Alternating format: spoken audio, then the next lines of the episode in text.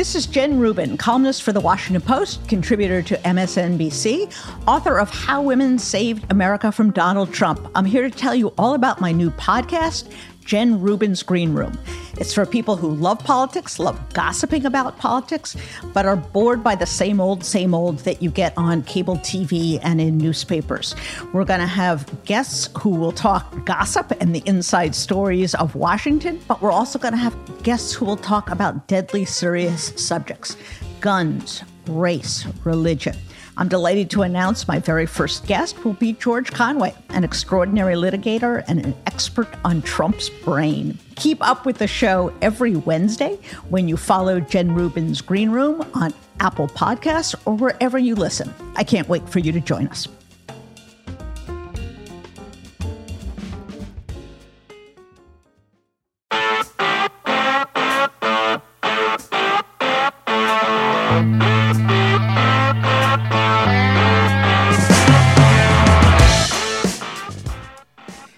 Everybody.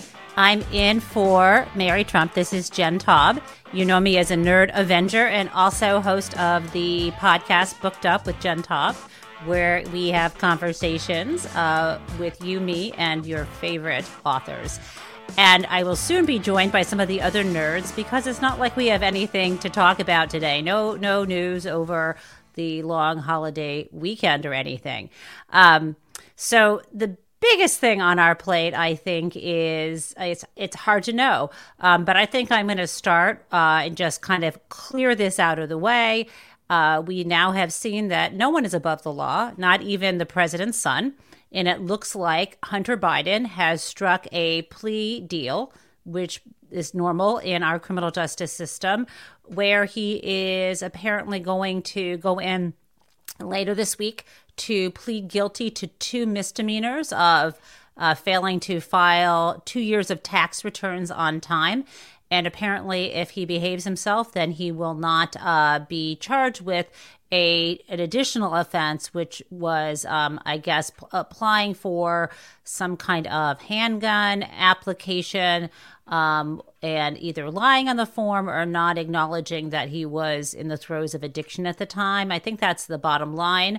Um, this plea does not come with any any kind of uh, prison sentence, uh, which is fairly common uh, for a misdemeanor. And he's going to hopefully move forward um, with his recovery. I mean, so many people we've talked about here on Nerd Avengers struggle with mental health and with addiction. Um, and certainly, um, as part of the recovery process, many people look to the STEP program or other ways to make amends. And I think this is an important step in that journey. Um, I think it's really great that he has a supportive family. Um, I think there was a statement from a spokesperson for the for the Bidens indicating that um, they weren't going to make any comments beyond that they love their son and I think just hope that he can now move forward, which I think any of us would want for a family member. Hey, Brian. Hey, Jen, what's up? I decided to lead with the Hunter Biden plea deal. Um, oh, it's above the law, baby. That's right. And talked a bit. I had moved to the topic of mental health and recovery and having parents who support that process. Do you have any thoughts on this yourself at all? On which one? Um, we're starting with Hunt, the Hunter Biden plea deal about not paying his taxes. Well, I think you'll hear Donald Trump screaming very shortly that he got preferential treatment, and then he'll turn around and beg for a plea deal. Uh, that's where I think it'll go with as far as Trump. I think it's uh, uh, now it's worthy of talking about in the news because it's finally, you know, the, there's a uh, charges and a plea deal. So we can finally speak about it openly, which is a good thing. And mm-hmm. we should probably be doing more of that. Um, and then what was your second question? I'm sorry. I mean, I think I was still talking about, I mean, there's different, you know, as I often say, you know, um, those of us who are lawyers, many of us, you know, half lawyer, half human. Um, and so looking at the human side of mental health and addiction um, and nice glasses. Thank you. you t- when you talk about lawyers and mental health, that's how I keep mine. yeah, no, I mean, just, yeah, dialing the sun down a bit, right? No, but, yeah. but in all seriousness, um, This is a complicated situation. Whenever you're a public figure, you have a family. The family doesn't choose for you to be in that position. And in his case, it looks like Hunter um, did take advantage of his father's, con- you know, his connections when he was V P. It's not like other folks don't don't do that.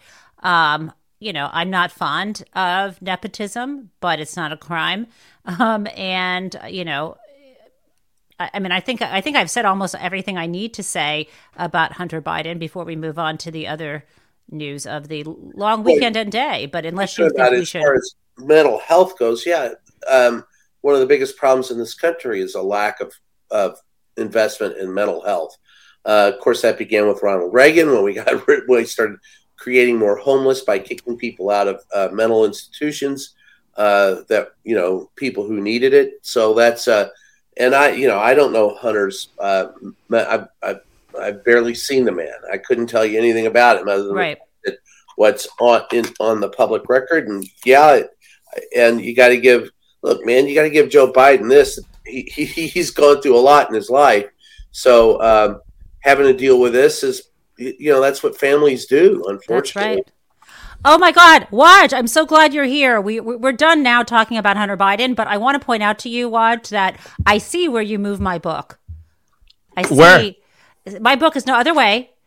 And Michael was watching um, you on M S N B C, and it was like the way the crayon was working, the book was right above it. And he was like, what a mensch Waj is. See that? You I know. know. Look, look, I got all these... All these, um, all my friends' books that just came out are there. They're, yours, yours is always right there. I love it. I and love Brian it. never sent me his book, so he's dead to me. Oh, you know what? I bought Brian's book, Waj. Oh, wow. On the shelf. So I'm just this saying. Is the only time I'm going to yours, Jen. It's back there. Uh, so how are they, you? Do you want to say anything now about uh, about the? Let's talk about the uh, important news of the day. Now that you're here, we're all here. Um, Waj, um, what do you think about the news that broke in the Washington Post? Some of it was old, some of it was new, about how Merrick Garland was throwing sands in the wheel of the investigation into Donald Trump's role in the, um, you know, in in the um, insurrection and the attempt to uh, either delay or prevent the electoral count vote, and thus. And, you know, actually, the news broke because I saw first before I read the article, I saw your direct message uh, where you sent us uh, nerds that specific highlighted uh, aspect uh, uh, of the uh, of the um, article. Oh, I took a screenshot of the. You article. took a screenshot yeah. and then you and then you highlighted that aspect of the article, and specifically what you highlighted was how they slow walked it for uh, I think a year. Um, fifteen months. I mean, yeah, a year from when he was in office, but fifteen months from the insurrection. And much yeah. to the chagrin of actual agents themselves who were deeply frustrated that there wasn't movement, and to the fact that you couldn't mention the T word yes. to Christopher Wray. And and so it's one of those situations where, it, you know, the, those of us who, especially people of color who have been skeptical, it's because law enforcement agencies have uh, employed a double standard against people of color, against poor people. Because oftentimes you don't witness justice and accountability, or swift justice when the when the perpetrator is white, uh, and a specific, specifically this type of both sides uh, mindset that has, as we've talked about often, because we know this industry has paralyzed the media into creating a false equivalence. You see that affecting law enforcement as well, right? Because in order to preserve the integrity and reputation of an institution that Republicans still call deep state, right? It doesn't matter. Like they're they're basically trying to win over in court a base that sees them now as groomers and pedophiles run by uh, uh, Jewish overlords, right? That they hate them, but they're like, oh no, no, no! In order to be seen fair, in order to preserve the integrity of our brand, let's slow walk um, this, this this potential prosecution, and they didn't even make any movements. Uh, on him literally, just like he did yesterday on Fox News, like he literally is on the phone admitting the crime in Georgia. Uh, so if you're if you actually care about law and order, and, and you're sitting there, you're watching like it's almost like watching a robber go into a, a bank, come out with satchels of money, high five the cop, and say, I'm going to go back. And they're like, all right, well, nah, you go back in there. That's my Ralph Wiggum's, uh, that's my Chief Wiggum's impression, by the way. And he just is sitting there eating your donut. And then even yesterday, right, if you watched it, Bret Baier. I don't I don't get that the... reference. Who's Chief huh? Wiggins? Oh, my get... goodness gracious. Come on, come on, come and on. And that was actually a good impression, too, Jen. That's It that's wasn't very bad. Cool. Yeah. I'll give you that one. Okay, go back in there. Yeah, okay, thank you. Uh, and then and then also, if you see the Bret Baier interview yesterday with Fox, and you actually did a good job.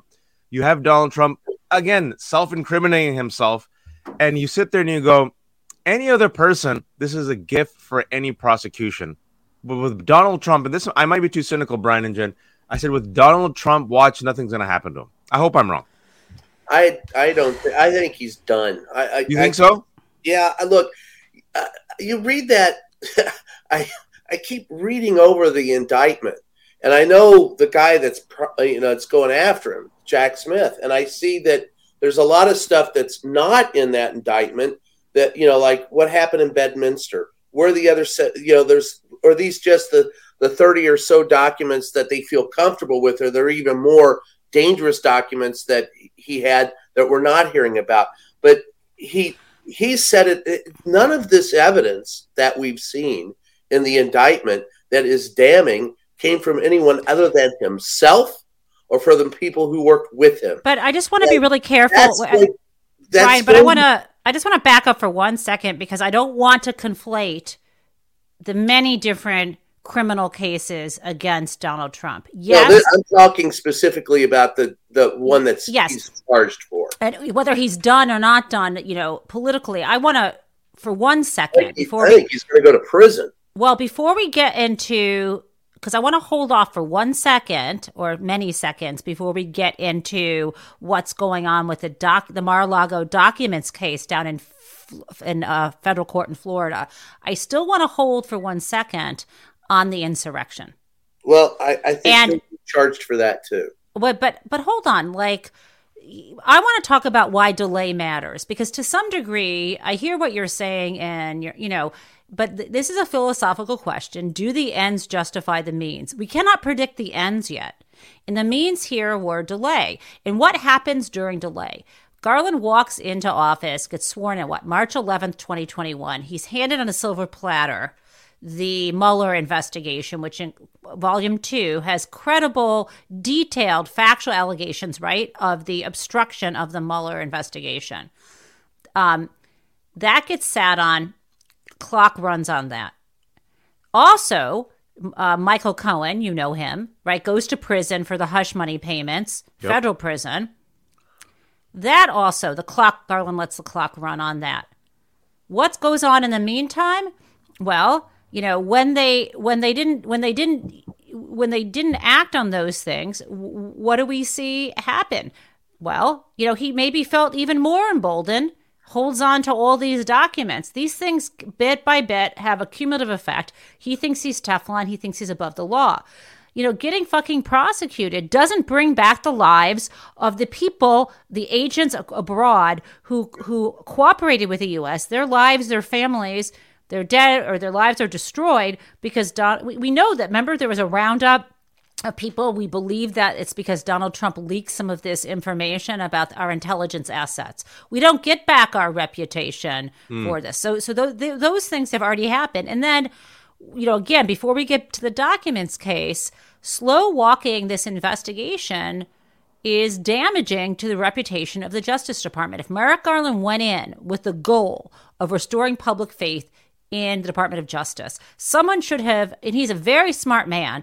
I don't understand how he doesn't get the logic of this. If you make, the, if you take the premise, if you believe the Department of Justice, um, it was, uh, if you believe that the Department of Justice actually um, was corrupted and the public didn't have faith in them, what you're saying is that the people who came before you had policies and practices that you would not want to follow yourself. So going then and following those policies and practices does not clean up the reputation, number one. Nope. And number nope. two, everything that, that Garland was about was not politicizing the Department of Justice, he said. But he did by what he by dragging this out for political reasons so he wouldn't look partisan. And finally, three, there are a lot of people who, and I understand why they would be confused, who like shout in all caps on the internet, it's not Garland, it's the F B I. It's not the Justice Department, it's the F B I. Well, look at a fucking org chart, people. The F B I report is part of the Department of Justice. It's yep. a bureau of the Department of Justice. On the F B I's own website, they make clear the director of the F B I, meaning Chris Wray, is um, reports to uh, the Attorney General, period. Now, I know both the Attorney General and Chris Wray are both appointed by the president, subject to Senate confirmation. And no, Merrick Garland couldn't fire Chris Wray. But that's not what this article says. Nowhere in this article does it say that Merrick Garland was frustrated with Chris Wray or he was unhappy that the people over um, in whatever office in, in his own Department of Justice, Attorney General, uh, U S Attorney's Office, or that anyone the F B I was dragging their feet. That's not this article. This article is he went along with the bottom-up only investigation and that you weren't supposed to say the T word. Yep. Period. Yep. And that is a problem regardless. And okay, now that's my argument. You can disagree, and I want to hear why I'm wrong if that's the if that's No, the, I, I I agree oh, with you. Oh. I, I I have a couple of questions. What makes you think that the actions taken by uh, Merrick Garland and the Department of Justice uh, had the intent behind them that you claim that they do?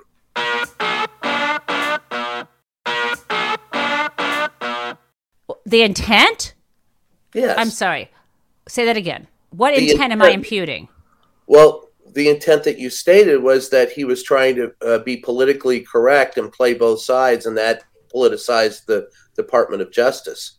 Whereas I happen to know some of the investigators, and I never got that feeling from them. The investigators that were handling the case, the what I was always told, what I've been continually told, what what I they continue to say is that uh, if you're shooting for the uh, top guy, you better not miss. And when it comes to Donald Trump, you better have all your... How can you get your ducks in a row if you won't look at the ducks, though? What this says is they were not even in, there was not even an investigation until April of twenty twenty-two. And, and Brian, why didn't he appoint a special counsel on March twelfth?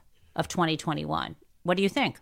Why do I? Because I think that there are a variety. Well, what I was told is that there are a variety of things that they were looking at, and this one was the one that uh, would pop first, and they wanted somebody good handling it, and they wanted to get it done. Wait, wait, wait. There wasn't a document case until August of twenty twenty-two. Yeah, you, I'm uh, talking about. I'm I'm going back in time to, okay. to Trump leaves the White House on a plane on January twentieth. Merrick yes, Garland. I witnessed that. I never cheered. Me and Jim Acosta had a drink and each other. Yay, we survived. That's great. So let's do the timeline. Then comes March eleventh when Merrick right. Garland is sworn in. Right. March eleventh. It's not till April of the following year that they begin the investigation after. Which investigation? Into Donald Trump's role at, um, in the insurrection. See, I don't know if that's an accurate. That's timeline. What they say in the. Um, that's when the formal investigation began, according to the Washington Post. It's so, well, some of the, some of the defenders are saying that this. Invi- I mean, to, some of okay. the people who are taking quibble with the Washington Post reporting have said that, yes. that the investigation actually began before, but also, but to your point, then Jen, you also do have, and I'm glad you mentioned in the New York case where Michael Cohen actually gets convicted and goes to jail, and literally he says, you know, the uh, the person number one. Is individual Trump. one individual one yeah individual one yeah. is Donald Trump, and nothing happens. And then now I think when when when did Bragg actually uh uh issue the indictment? It was just last month, right? Or two yeah, months ago. No, it was December wrote, December of uh, that December and, yeah. and almost and they thought in fact it had been dismissed at one point, that Bragg had given up and then picked it back up. Um, that, I mean, that alone, Jen, that alone, Jen, is so frustrating, and was frustrating, if you remember, to a lot of the Nerd Avengers who discussed it, is like you literally, we all knew who individual one was, and Michael Cohen goes to jail, comes out of jail, tells the whole world, by the way, folks, I did this for Donald Trump. I went to jail for this, uh, but the person who's an individual one is running for president again. Right. Slow walk that, uh, you know, the January sixth insurrection, uh, what's happening in Georgia. And then finally, Merrick Garland, I think, to uh, you know, does the right thing and appoints Jack Smith, who you know, he seems like a man on a mission. Uh, so that's the person who actually gives me it's Marshall some, Dillon, man. I'm telling you, you look, he's efficient. You. He's he's like a killer, man. He he's he, he's he's a shark. I say he's got the shark doll's eyes. So I have to, guys. I've got to update something. Even though we wanted to move on from Hunter Biden, um, we have a note from our producer Simon saying that the reporting was incorrect. Let me just read this. A correction, Hunter Biden reaches deal to plead guilty to tax charges, admit guilt on gun charge. A previous alert misstated the gun charge deal. The agreement, which must be approved by a judge, would involve the son pleading guilty to two misdemeanors tax charges and admitting guilt on illegal weapons possession charge related to lying about the drug use on the handgun application. Um, so we're correct about this, the uh, everything except the earlier reporting indicated that they were going to defer any kind of prosecution on the gun charge, but it sounds like he's got to plead to that. Dun, dun, dun. Okay, I back mean, to so at Brian, least there's accountability now. I mean, the law and order. Yeah, yeah. So, Brian, uh, I, your most compelling point is one that the reporting was wrong, that there was actually informal investigations going on, and they yeah. just didn't want people to know it was formal. And two, I think you're saying is. You know, um, the documents case ripened a lot faster and is a lot clearer. Is that what you're saying? I I, I think we're all second guessing and we don't know. We're all sitting on the outside, not on the in. And the prosecutors that I've talked well, to go back to my point about uh, Jack uh, Smith I and Waj, I, I think I said it. You know, he, he looks like Coach Beard. He acts like Columbo, and he'll devour you like a great white shark. I think the seriousness of of what they're doing with Donald Trump on that case is apparent by who they put in charge of it. I think it's harder to make the cases on um, – they, they've got to have someone flip they've, uh, on January sixth. There's got to be – Mark Meadows, Brian. Yeah, that's who – exactly. That you're, that's my point. If he's flipped, we got a case. And that's that's – I'm sure that's where they're at right now with that. The Georgia case is is also you're going to need someone that it's all about intent, and you know that as as well as I do, Jen. So I I mean, I don't know what they've done behind the scenes. I know some of the reporting, but the reporting that I've heard is also contradicted by the things that have been told to me by prosecutors. I've always said I I think having known Merrick Garland and having covered him in the past. I know he's a serious-minded guy. He's very meticulous, loves to every T crossed, every I dotted. And I know Jack Smith is is a no-nonsense guy. He's a no-bullshit guy. Um, so I've been I've been one of those guys saying, have faith that the, the indictments will yeah. come. You've been I still believe that. that. Yeah, I, and I, I, you know, go ahead, watch. No, I, I think both things could be true at the same time, whereas the the... frustration with Merrick Garland and even the Biden administration, Democrats in general, who always bend the knee, is that you still have Christopher Wray at the, at the head of the F B I, literally right now. And you're sitting there thinking to yourself, like, here's a, you know, here's a hatchet man for the Republican Party who's been appointed. And uh, from the reporting that we've seen now, you know, when you have the frustration of your own agents who are not being more aggressive, and uh, especially as Donald Trump is openly admitting his crimes, right? Uh, and the fact you have the, the frustration, the history, and the legacy of the double standards. The double standards are applied, Jen, right? Like the fact if you're rich and you're white and Republican, you just seem to get away with it if you just whine and complain. Uh, and the fact that, as Brian said, Merrick Garland, for better and for worse, I would say, has this history of being both an institutionalist and an exceedingly meticulous man who takes his time. And then you sit there and go, and, and I think that the criticism, Jen, is, is legitimate. It, was Merrick Garland the right guy at this time for this particular case, knowing all of that? Now, what's done is done, but I, I, I think it's, I want to give a moment for, to all those who are frustrated to say it's okay to be frustrated. And at right. the same time, acknowledge what Brian said is correct. And we still don't know how this is going to end. And yes. maybe, maybe Jack Smith finally coming in. And the fact, I will say this, Donald Trump, who again, I want to point to yesterday's Bret Baier interview, has made it so impossible not to prosecute him. Right, like that has become so egregious that that in a sense that uh, it, it is one of those situations where may, you know, again, maybe the F B I and, and Merrick Garland, Christopher Wray, who probably I don't know, I don't know, I'm not God, I don't know what's in the hearts. Maybe they would have wanted to avoid this, are like, ah, we got to do it. Like it's so egregious. Even even with the documents case, real quick, Jen, they gave him so many opportunities to turn in the documents. He refused. They gave him so many. Even with Hunter Biden, they like you know people forget that they gave Donald Trump an opportunity to plead guilty to like a misdemeanor and get a, get done with this. And Donald Trump's like, no, I'm just gonna go ahead and do what I want. And, and can, can I? Yeah.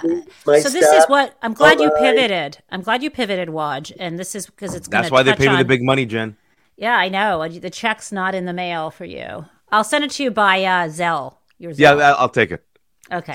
Actually, Venmo I just me. Put it in your Lego account? I yeah, mean, just Venmo me, and then and after you send it to me, just rescind the Venmo. Have you ever done that to somebody? That's I've bad. never done it, but it's been done to me. I okay. Um, so, Brian, you're going to love this topic. Uh, Waj brings up Bret Baier on Fox News. And Woo-hoo! on so many levels, I'm glad uh, Donald Trump did that interview. I've only seen snippets of it um, on, on Twitter. I, I want to watch the whole thing now, but... Get your popcorn um, beer. Yeah, I mean, I'm not a beer drinker, but I... I uh, It'll make you one. Okay. But um, so the good news about this is I've always felt, and anyone observing thinks this, that there's the court, and then there's a court of popular opinion with him. Mm. And given all the delays that are expected, at least until some news we heard today, the fear is he's just going to repeat the big and little and medium-sized lies over and over and over again until the public believes that he's being persecuted and he did nothing wrong and they can't tell the difference between someone inadvertently holding onto documents versus what he did. So that was the fear. And then he does this interview with Bret Baier. And to the extent that any of his supporters Uh, follow, watch that, and now don't just turn off Fox News because they now think that he, they're traitors. Uh, what do you think the effect, Brian and Waj, of that interview? And maybe for those who didn't have the stomach to watch it, maybe one of you can say basically all of the things he confessed to well, and all the crazy shit. Everything. but but that's look, he did that in South Carolina in in his public speech. He's going to incriminate himself.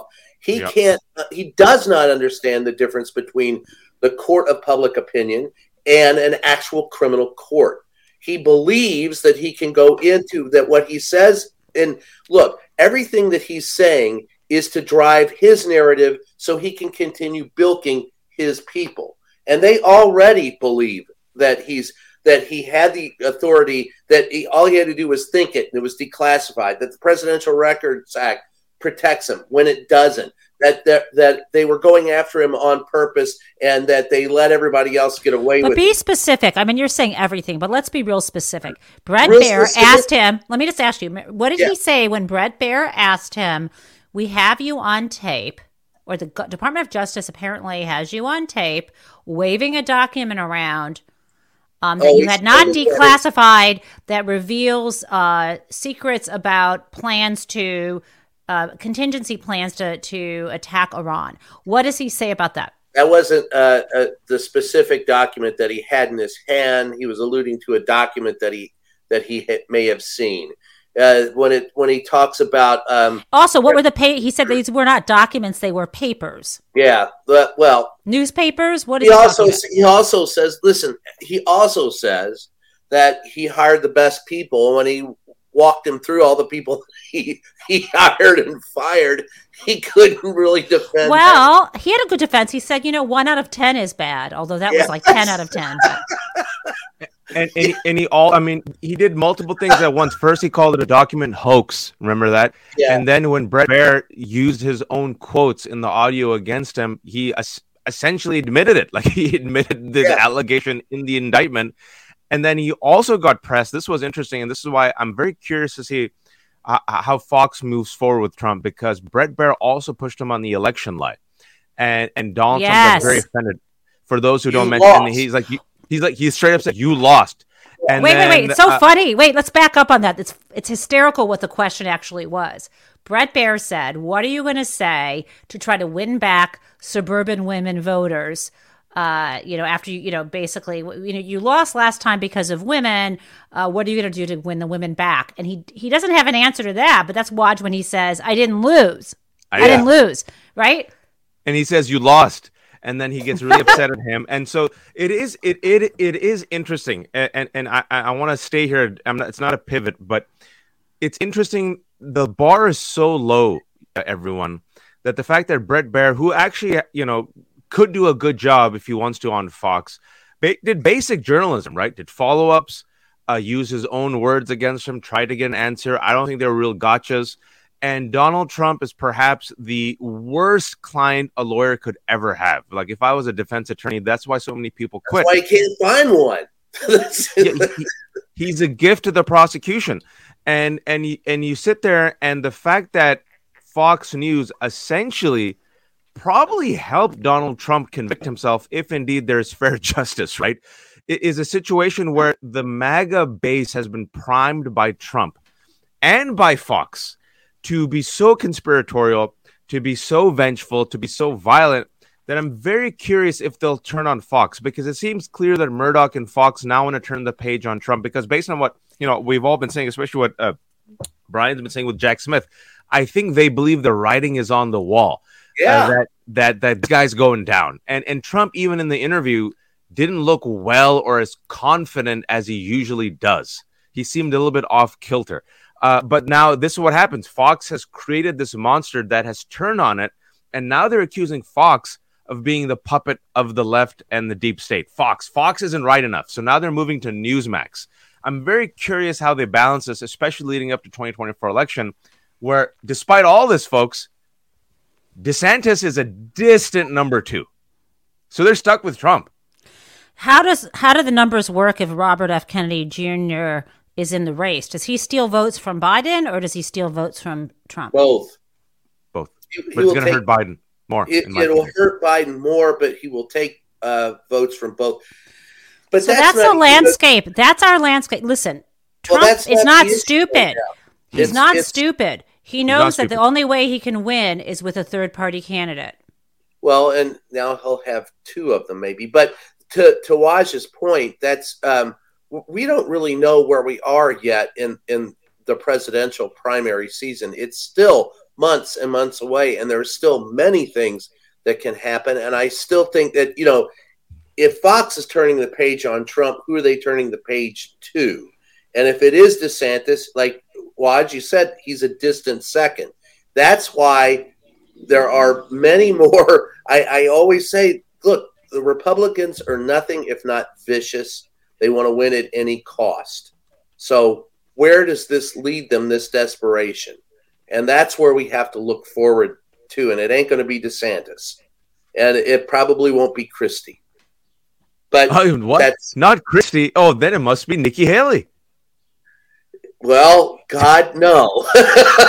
Wait, can, can I can I can I say something real quick before we move on to yeah. uh, some other topics? Is I don't want people to sleep on this R F K thing. I know it's easy for us to dismiss him as a crank because he says ridiculous things. He's been saying ridiculous things for many years. Right. Anti-vax conspiracies, you know, uh, f- uh, frogs turning gay and then kids turning gay because of tap water. Folks, I've traveled around America. I've traveled around the world. I've had a lot of tap water. I'm very straight, or I'm very thirsty. I think it's because I'm straight. Tap water doesn't make you gay. But you have R F K, who's a conspiracy theorist who has his last name, Kennedy, has the celebrity appeal. His wife is Cheryl Hines, who was in Curb Your Enthusiasm, who's completely complicit in this. And he's being backed by Jack of Twitter, Elon Musk, and Joe Rogan.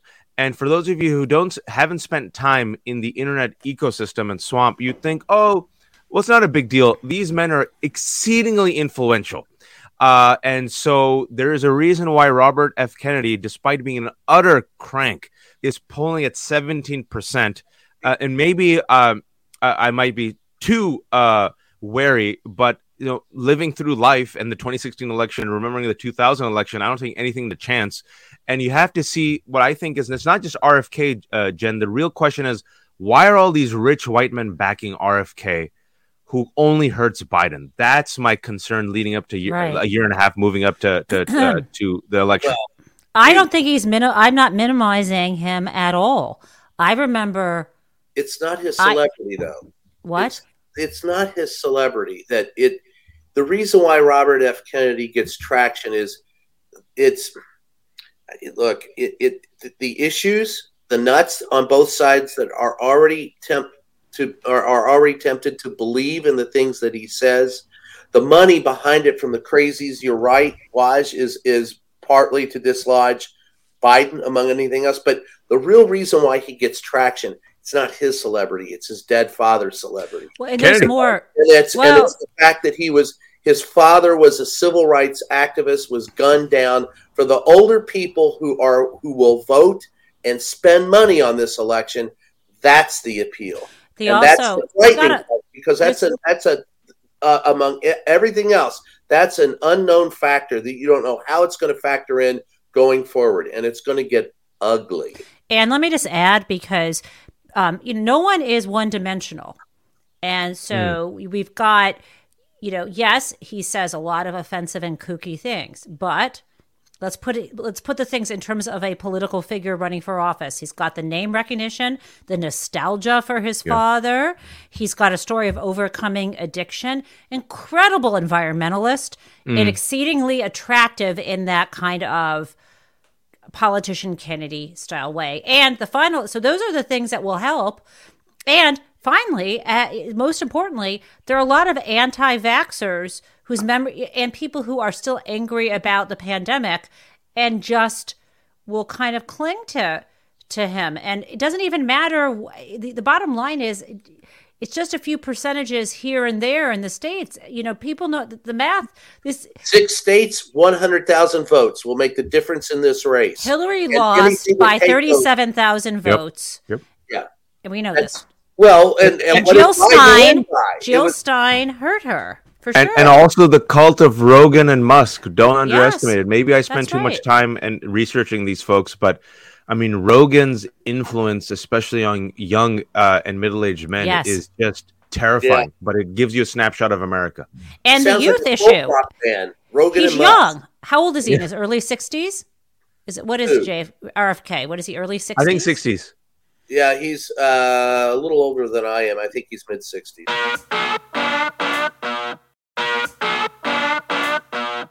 And young people, you know, every young people who were voting for Donald Trump back in um, twenty sixteen, some of my students, I was very surprised when I was working at Vermont Law School and environmental people um, there. You wouldn't think they would, but they just knew him from The Apprentice. And so what are young people going to know? I'm sorry, he's sixty-nine. Well, he looks young. And, you know, he he the environmental stuff, if he plays that up. Anyway, so here's, again, I raised him not because I think he doesn't have a chance, but I think that he could deliver the election to Donald Trump. And that, and that, and last thing I'll say, I, I know you want to move on to other topics, Jim, but uh, what I will say is it, it, that's, for those who are watching, that's exactly why he's being backed by rich folks. All these folks were behind DeSantis. They realized, like we've said on this show, that he's a wet noodle. And they're like, okay, let's throw the wrench in for these one hundred thousand votes in these six states, and maybe this will do it. So I, yeah. I am not sleeping on this. Or if R F K fizzles out, it'll prop someone else. Look yep. at the people propping him. Yep, that's right. Well, look so, what they've done out in California with Newsom. They're putting him as a as, if as a viable alternative. And Fox has interviewed him. He's had a couple of specials done on him. Uh, M S N B C did mm, something on him. I don't him. think he'd run as a third party. No, I don't think he would run as a third party. That's not my point. My point is that's what they would look at as an alternative within the Democratic Party. Yeah. yeah. twenty twenty-eight. Yeah. Okay, I got two topics to cover, and you can choose which one. Uh, you know, we can choose first. Eileen Cannon announcing in court documents that the as early as August fourteenth, I mean, we think that will slide the date when uh, the trial could commence in the Mar-a-Lago documents case. Obviously, it might be delayed, but that's her first her first uh, plan. Or we can talk about the submergible, which is nightmare fuel. These people in a tin can at the bottom of the ocean. Uh, I've Titanic. seen that movie. It doesn't Titanic. turn out well. We're talking about rich people. Let's go to Titanic first. That's my Let's vote. do the Titanic. So I got a couple things to say. I feel like I've seen the Brady Bunch movie on this. Like what it seems like, it seems like you are, it's so taboo and you are bringing the evil eye to yourself. If you are going, spending a quarter of a million dollars, jamming yourself in a tin can and going to the, sinking to the bottom of the ocean to gawk at other people who sunk to the bottom of the ocean to their deaths, to their graves. Oh, the irony of dying that way. But I just... I wouldn't even go in that that thing even on land. I am I am freaking out even thinking and talking about this. Your thoughts, Waj? Uh, you know, I'm not cruel, so I hope that they are found. Me too. Uh, uh, at the same time, it's like rich people, man. Like, like it, per- like it perverts the brain and does some wild stuff, because exactly the fact that you would pay an obscene amount of money to go in what is a questionable submarine, uh, and, and just to gawk, right? You're not doing documentary. Because at first I thought, I'm like, oh man, when I first read it, I assumed it was like what Jim Cameron and other people do, right? To get footage. And I'm like, oh, that's so sad. And then I read more. I'm like, wait a second. T- tourism? I'm like, Titanic tourism? Huh? And then you see that. I'm like, oh, of course, rich people stuff. Um, they'll go to space. They'll go to the depths of the ocean. And we're like, can you just pay your taxes? We just want you to pay your taxes. Like, no, no, no. Instead of that, we're going to fly away to space and go visit the Titanic. So it's one of those situations where uh, it is, like you said, it's like bringing the evil eye on yourself and history going back full circle, where a bunch of rich folks pay an obscene amount of money to go and gawk at uh, the ego and hubris uh, of the Titanic, where a lot of the folks were saying, ah, even God can bring down the Titanic, and an iceberg did. So it's one of those situations that is, it, it, it fortunately becomes a lesson for the rest of us. But because I'm not cruel and vicious, uh, I, I do hope they're found. But of again, course. man, rich folks, rich folks. And it's horrifying. I, I want them to be found. And at the same time, I realize how much money is going from taxpayers. So when they are found, that's right. I want them to get the bill, though. Th- yeah, well, remember what Lewis Black said about rich people. I, he had the best joke about that. He said, if he ever made that kind of money, he wouldn't be doing stupid shit like that. He said what he would have is have a personal uh, hygiene uh, washer. And... and nice choice, nice, uh, nice editing there. Yeah, and, and and I know you want to talk about Eileen Cannon real quick, but Jen, I also want to say, I know this might might seem like a shift, but I have to give a shout out to the writers because of this money, this obscene money that the rich have, right? I don't think people realize, because they haven't looked at the charts and they have these, they haven't studied. And every time we can take a a, a piss at Ron, Reagan, we should. In the past forty, forty-five years, specifically with the rise of Reaganism.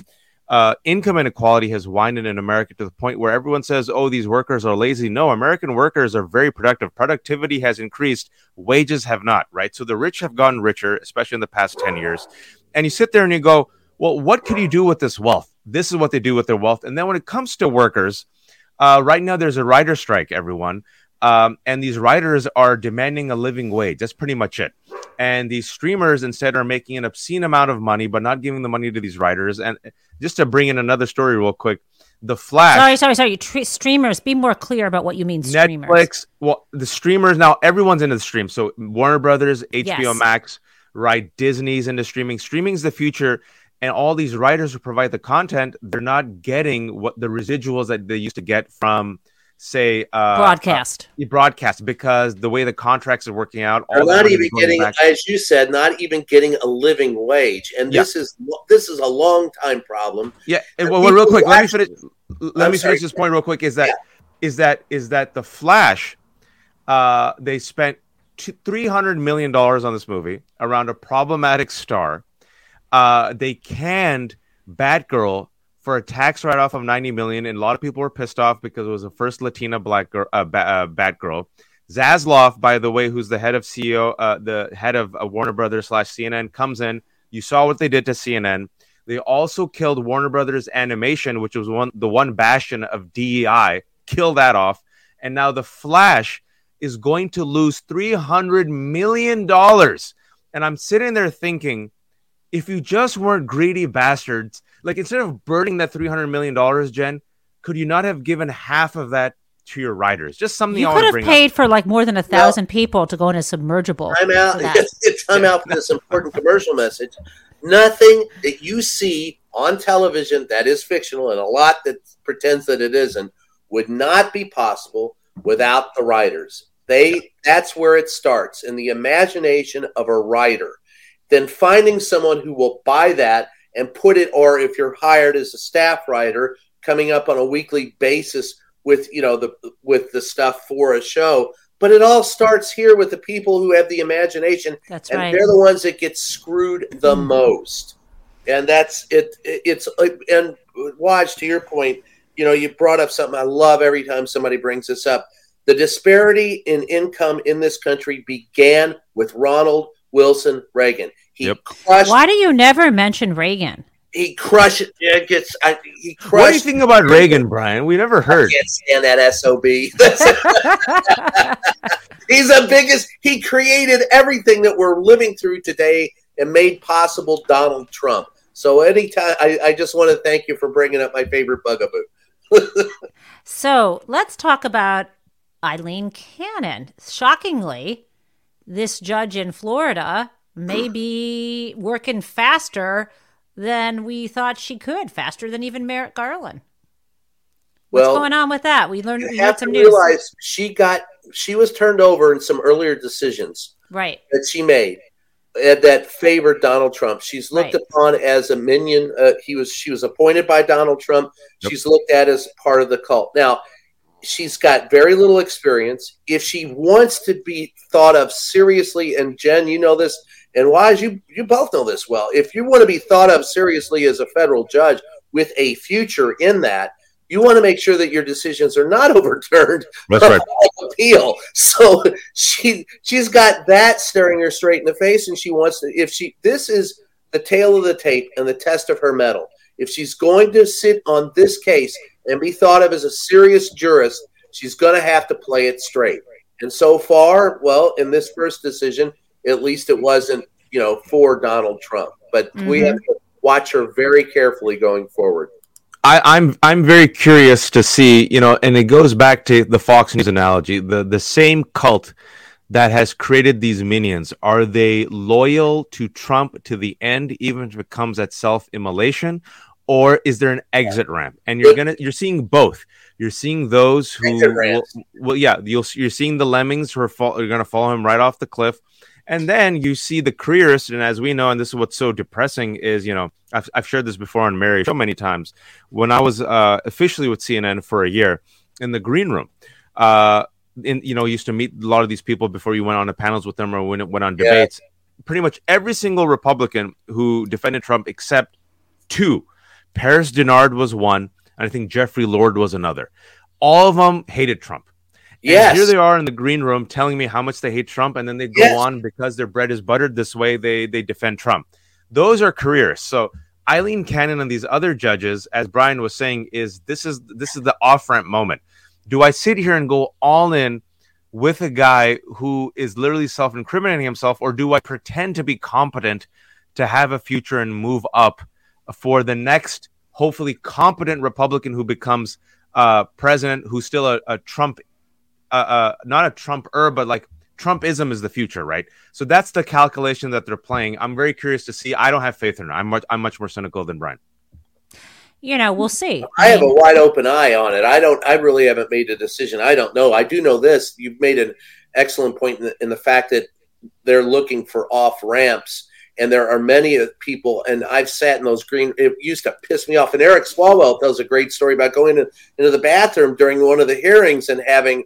I can't remember whether it's Ted, probably Ted Cruz, who said, "Hey, you're doing really good out there," and he's going, I, and he's like, "Jesus Christ, you're an ass, you're an idiot."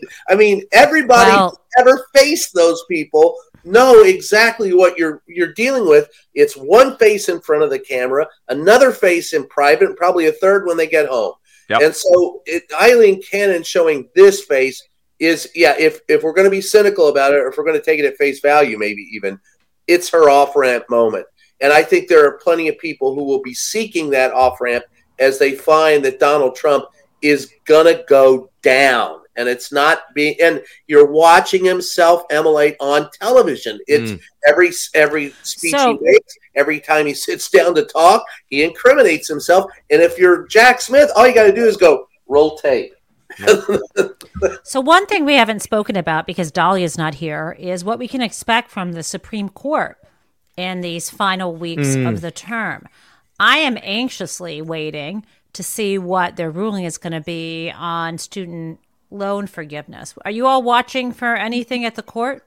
Affirmative. I think I, I, my, my real quick is what um, Roberts has done in the past. And I think this is what's going to happen now is they did something that was very good uh, to protect uh, Native American rights and adoption rights. Right, the Indian rights. Child and, Welfare Act was yeah. preserved for another and, day. And Gorsuch on this issue, for whatever reason, has shown his one small glimpse of humanity consistently throughout his career. Usually yeah. when they do one good thing, it's an avalanche of shit that is on the way.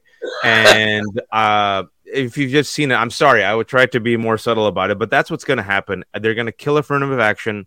I think they're going to kill the student loan uh, debt relief program. I think it's just going to be, Jen, like a, a horrific summer uh, from the Supreme Court. I hope I'm wrong. I'm not. I've been preparing it for a while, but I think it's it's going to be brutal.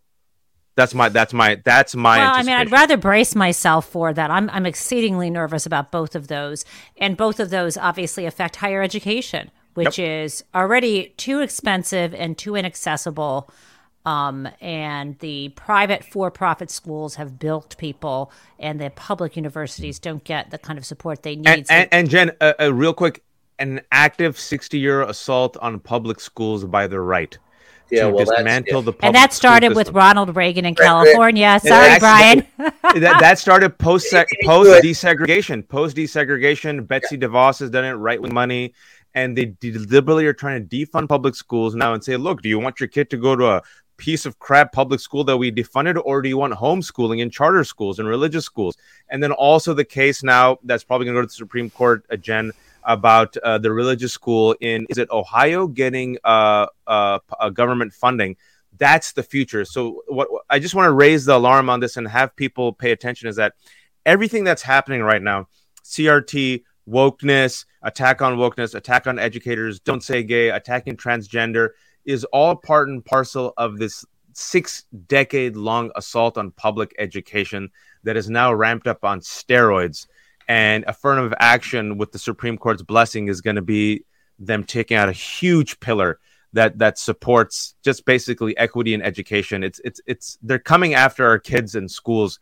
And also the final thing is that the teachers union, they knock out a potential uh, uh, what they call an enemy, because teachers, like labor, oftentimes votes Democratic, and in its place, for-profit private schools, religious schools, where they won't be indoctrinated about evolution and the existence of gay people. Something to think about and worry about in the next so, five years. The other type of science. What about that? This, guys? For our final few minutes, I'd like to know, since you hold yourselves out to be nerds, um, what nerdy kind of fun thing you're doing that might be outside of the explicitly political realm? I know the personal is political, blah, blah, blah, but really, outside of partisan politics, what nerdy thing are you up to, Waj O'Brien? I'm binge watching Rick and Morty. Very nerdy. What's Very nerdy. that? I keep hearing about that. Is it good? I've been, been yes, I've been binge watching Rick and Morty and their and their mega uh, metaverse. So I okay. can't. I, I'm doing two super nerdy things. Uh, just yesterday, I finished the second third of the epic Lego Titanic set, and I was gonna take a photo Nerd, of it nerdy. because I was so impressed. But I'm like, timing is off. I'll wait. It's it's it's like as big as a child. I'll, I'll send a photo later to you guys. It's obscene. It's ridiculous. And then the second thing I'm doing, which is super nerdy, is uh, I have these last two weeks, which have been a little uh, not as crazy. I mean, when you're a writer, and Brian knows this, it's it's feast and famine. Sometimes you're just work, work, work, work, work. And then sometimes it's like, eh, there's a month that's like loose. So I've been uh, studying how to write screenplays, which is something I've always Ooh. wanted to do. And I've been reading screenplays and then watching the movie version of those screenplays and trying to figure out how they break down the acts and stuff. And I've always been enticed to do it. So I, I've actually, I, I took some two master classes on it, one by Shonda Rhimes, one by Aaron Sorkin. I just looked at them and I've been reading screenplays and watching these old classic movies uh, at night. And then maybe, maybe if I yeah, can get off classics? the butt, I'll write a screenplay. What classics which, are you? I want you to do that. I'm going to the movie. I've already picked out my outfit. What, um, I know you haven't made it yet, but what, what old what old classics are you enjoying? I, I I am a small movie buff. If people don't know, you know, I rewatched Sunset Boulevard. Oh, uh, I love it. I, yeah, rewatched Chinatown. Rewatched yes. uh, No Country of, for Old Men. Miller's Crossing. Fargo. Uh, gonna watch Fargo, uh, Come Like God. It Hot. So some of these really good. Like Billy Wilder, you like? Yeah, Billy Wilder. Yeah. Uh, Dressing Coen up Brothers, as a woman. You know, oh my like, God. These are excellent screenplays. And.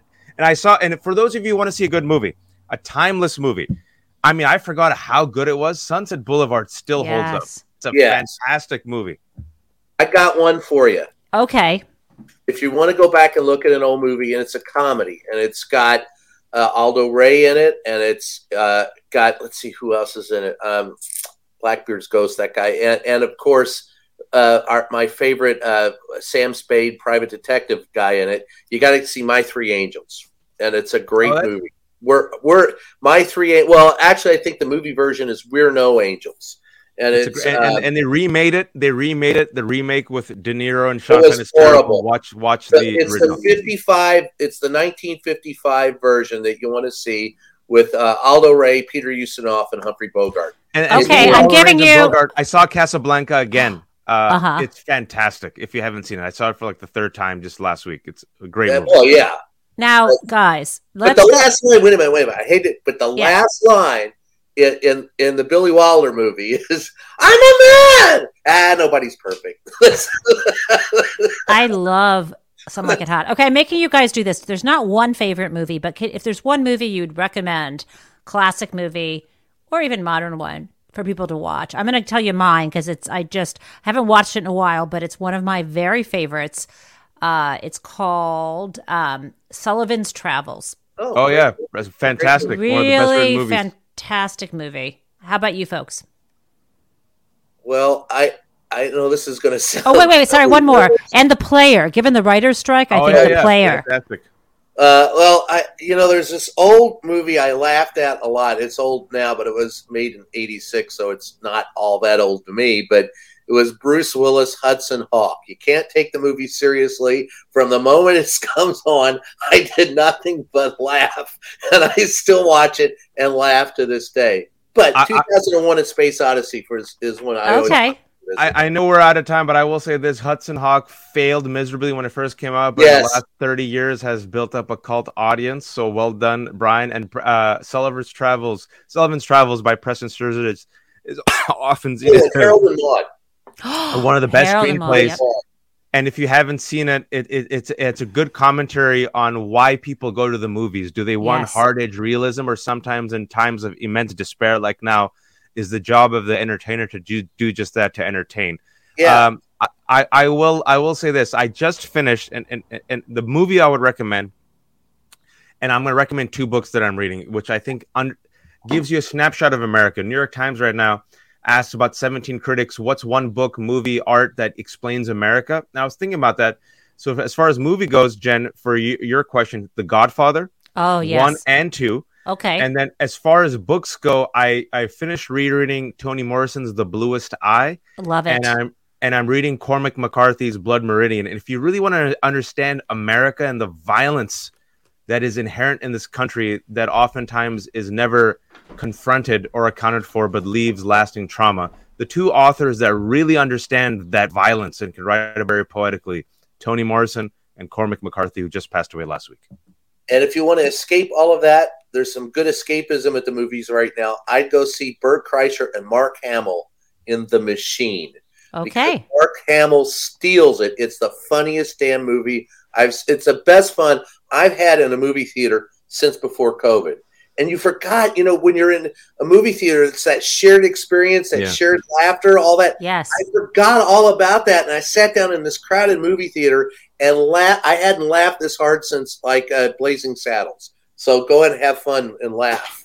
And with that, that's our motto for today's show. Go and have fun and laugh. Uh, better to laugh than to cry. Indeed. We'll be here all week. Try the veal. Thanks all. Bye. See you soon.